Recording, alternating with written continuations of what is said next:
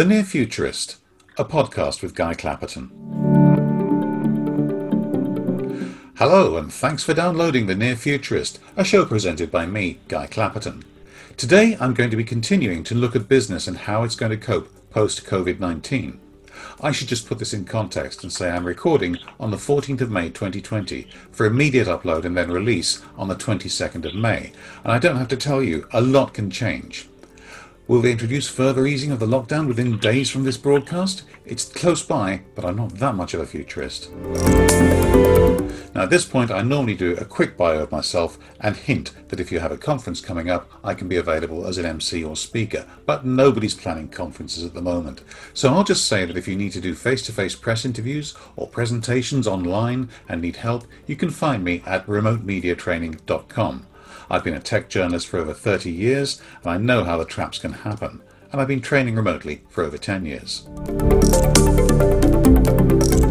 But let's leave my self-promotion behind and get to the interesting bit that you wanted to hear. My guest today has been leading her company's communications and response to COVID-19 on a global scale. She has over 20 years' experience and works actively to identify the latest trends, build solutions internally, and help customers reach their business goals.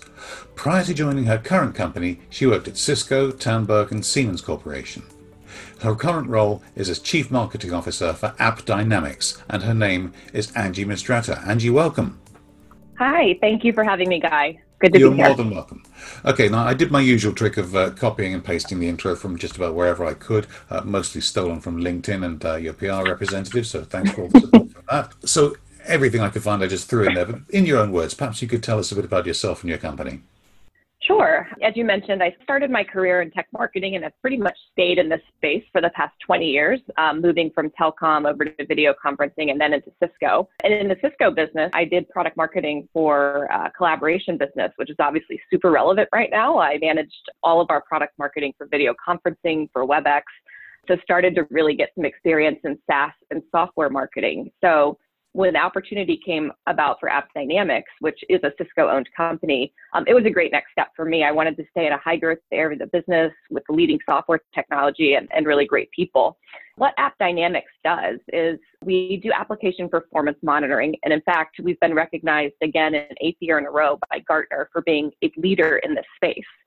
So what we do is we really help organizations deliver the best digital experiences via their applications or their websites out to their end users, out to their customers, and now probably even more relevant, even their employees, as everyone with COVID obviously turned to remote work. So we're seeing a tremendous amount of interest in what we do because the digital experience is now more important than ever, because people are using applications and websites for just about everything we do, from educating our kids to working remotely, shopping, fitness, ordering food, just everything.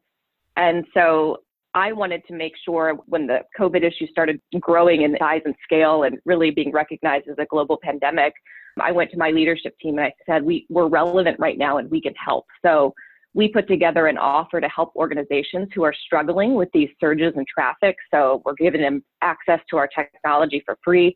We're also giving a lot of education and support for free because people are just hungry for the knowledge of how they can help continue to deliver the best digital experiences, even amongst these huge surges of traffic that most are seeing.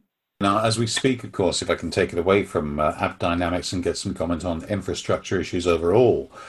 The infrastructure, it strikes me, is holding up really quite well internationally in spite of the entire world being on Zoom and Netflix simultaneously.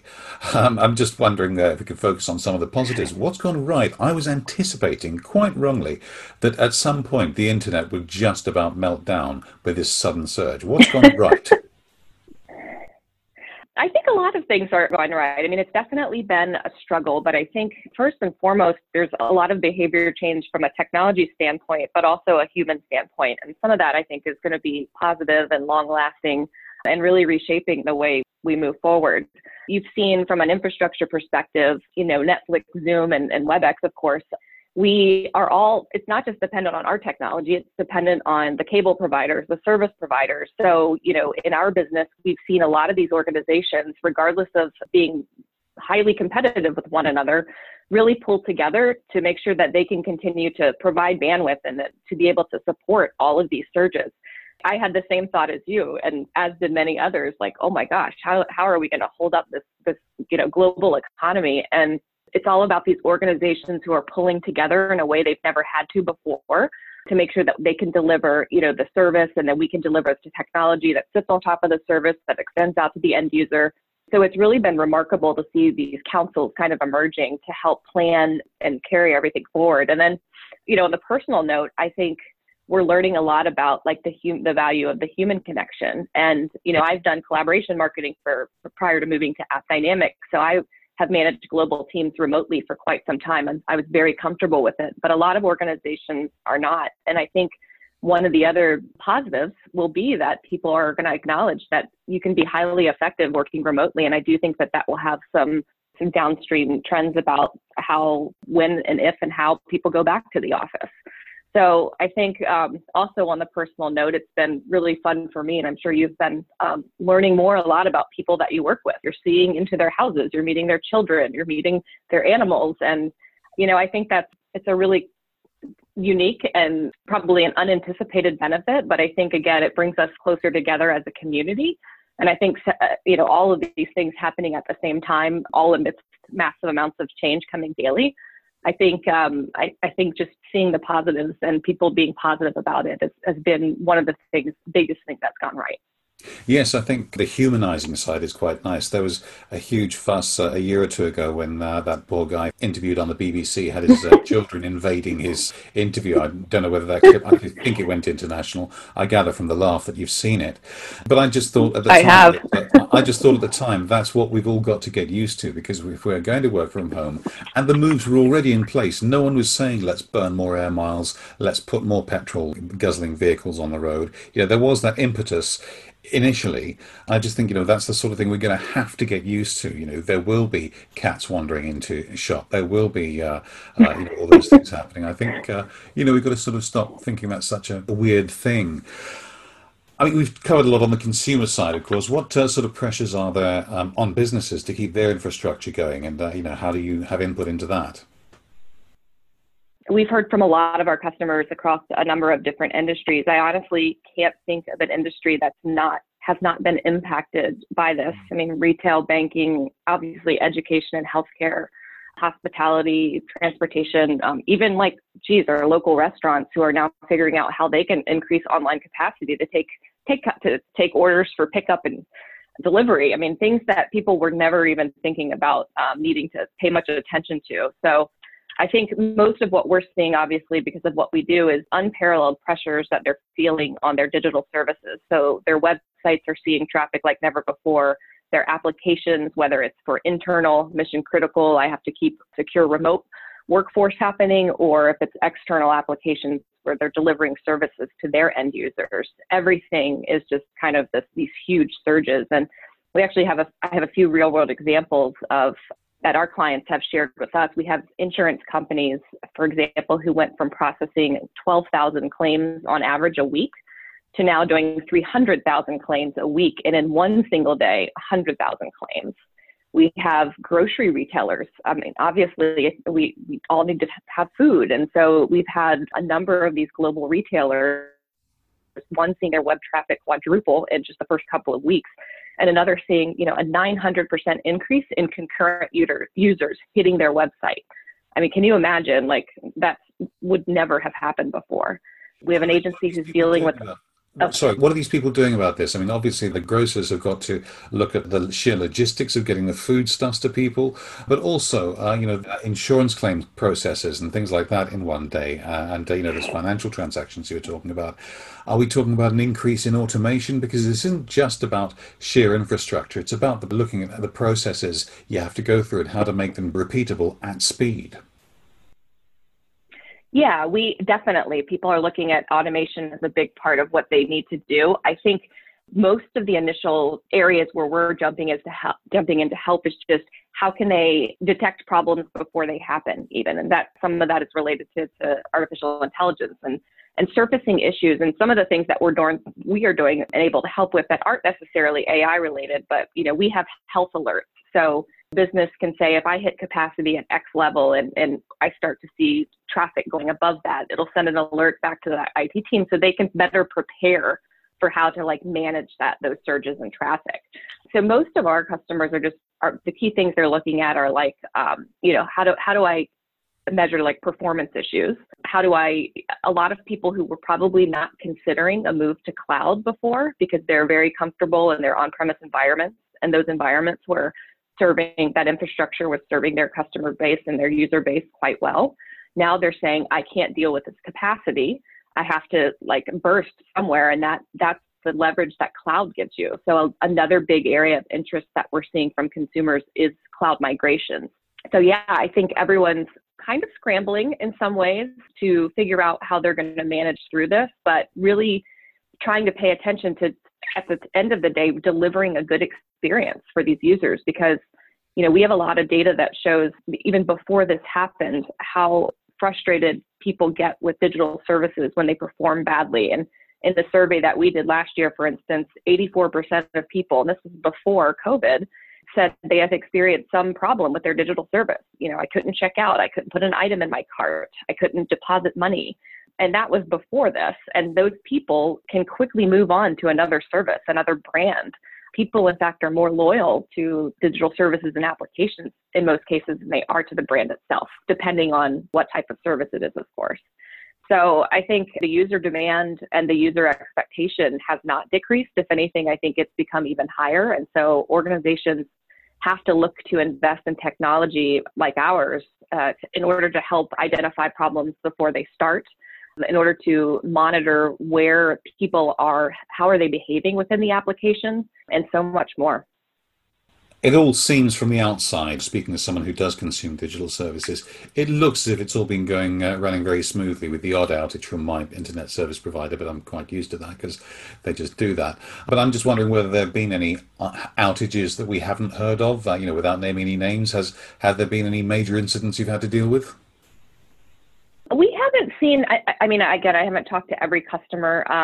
We've had a few that are, you know, doing things proactively to help, won't name names, but people who are really trying to help, you know, hospitals deal with surges of, you know, people coming in like physically, and how can they use websites and applications to proactively put information out to avoid, you know, loads of people rushing to a hospital. So that's, you know, an example of people that are trying to add digital services to the mix to help, might not have the experience in doing something like this so quickly, so they're turning to us to help. But in terms of outages, I don't think we haven't had any that have been, you know, written up in the news by any means. I think that there's probably a little bit more understanding at the end of the day, because this is something that no one had planned for.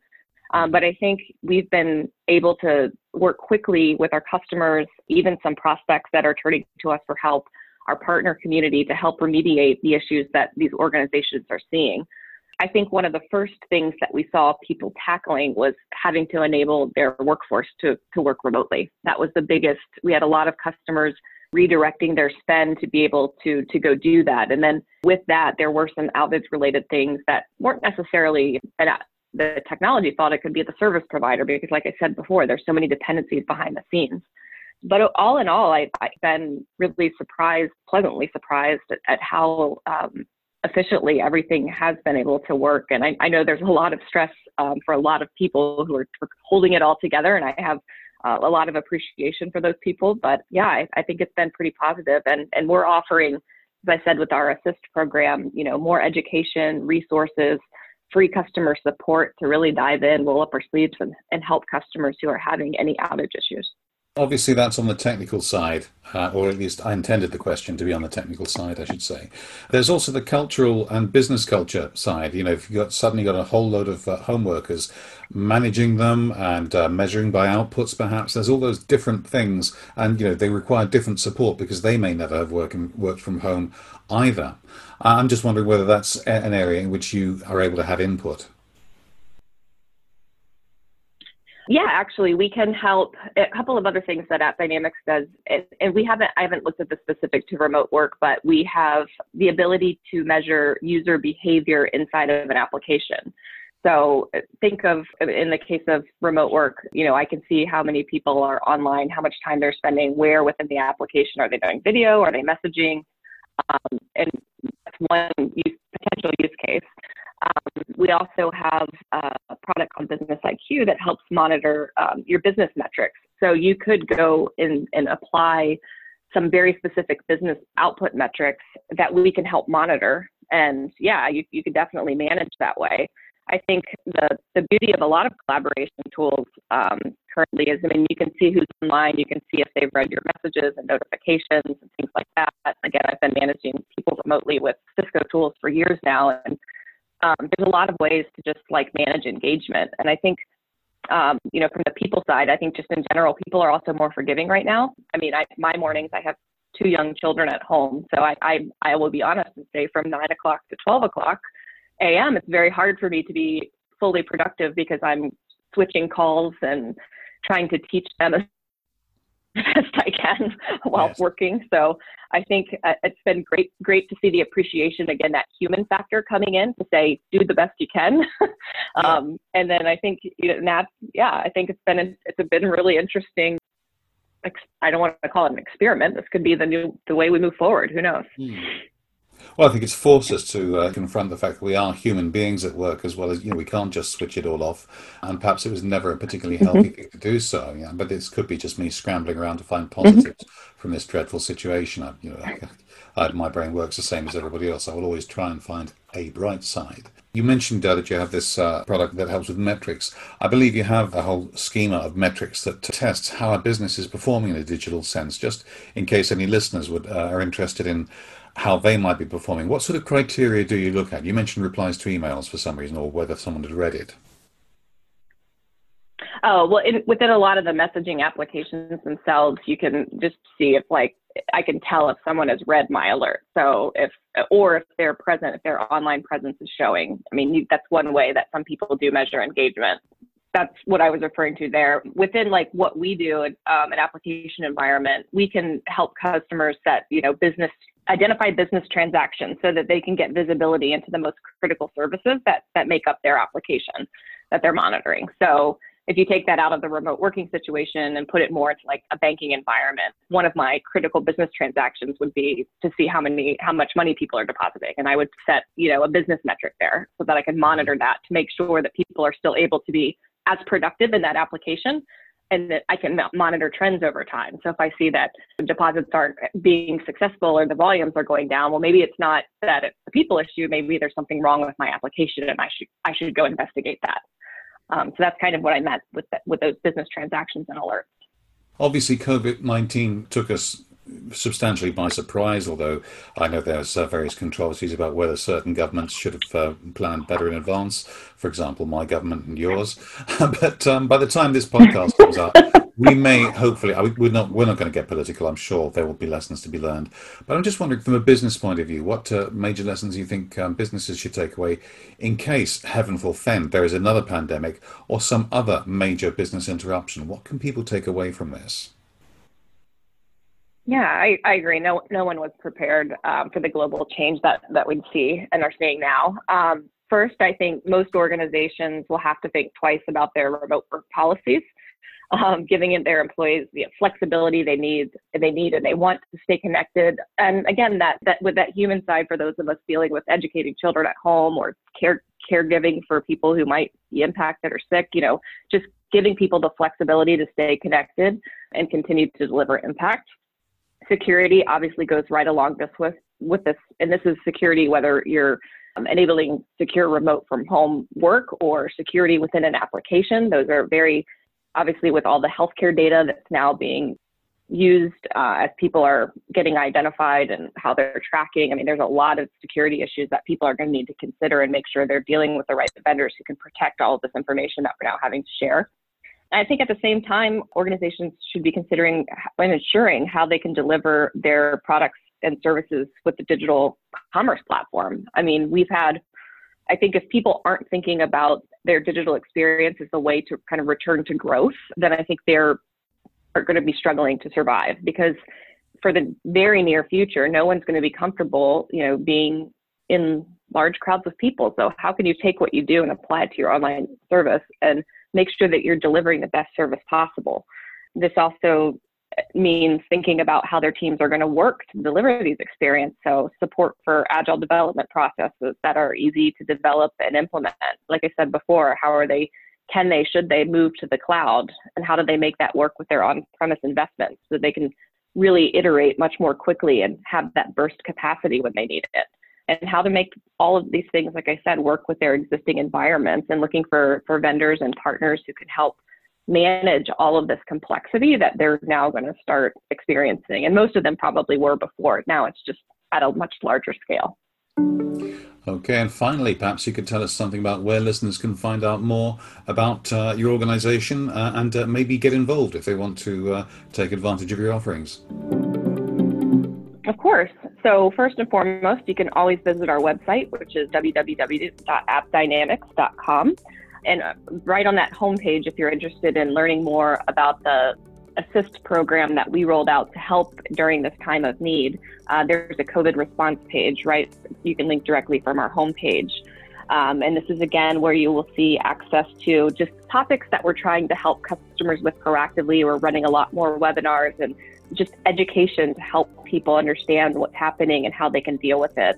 So we have free training. We have, again, free access to our product, which is a huge value. We have free access to our customer support. If you need, help troubleshooting something, we have people available to help. So I encourage everyone to look there. And then as a whole, being part of Cisco is another great thing. They have a lot of other programs and resources to help, from remote working with WebEx to security, and even financial programs that extend to AppDynamics too, that are providing customers flexibility on payment terms, because obviously because of the financial crisis that this is all causing. So I think just encourage everyone to take a look at appdynamics.com to find out. And bottom line, we're here to help in any way we can. So if you're struggling with an application or your website, or having challenges with anything that you've come up, or just need some input on how you should think about your digital experiences and digital services going forward, I definitely encourage you to reach out via the website, and we would love to get involved and help. Angie Mistretta of AppDynamics, thank you very much for joining me.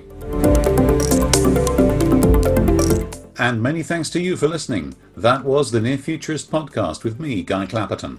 Don't forget to have a look at the website at nearfuturist.co.uk or my media training site at remotemediatraining.com.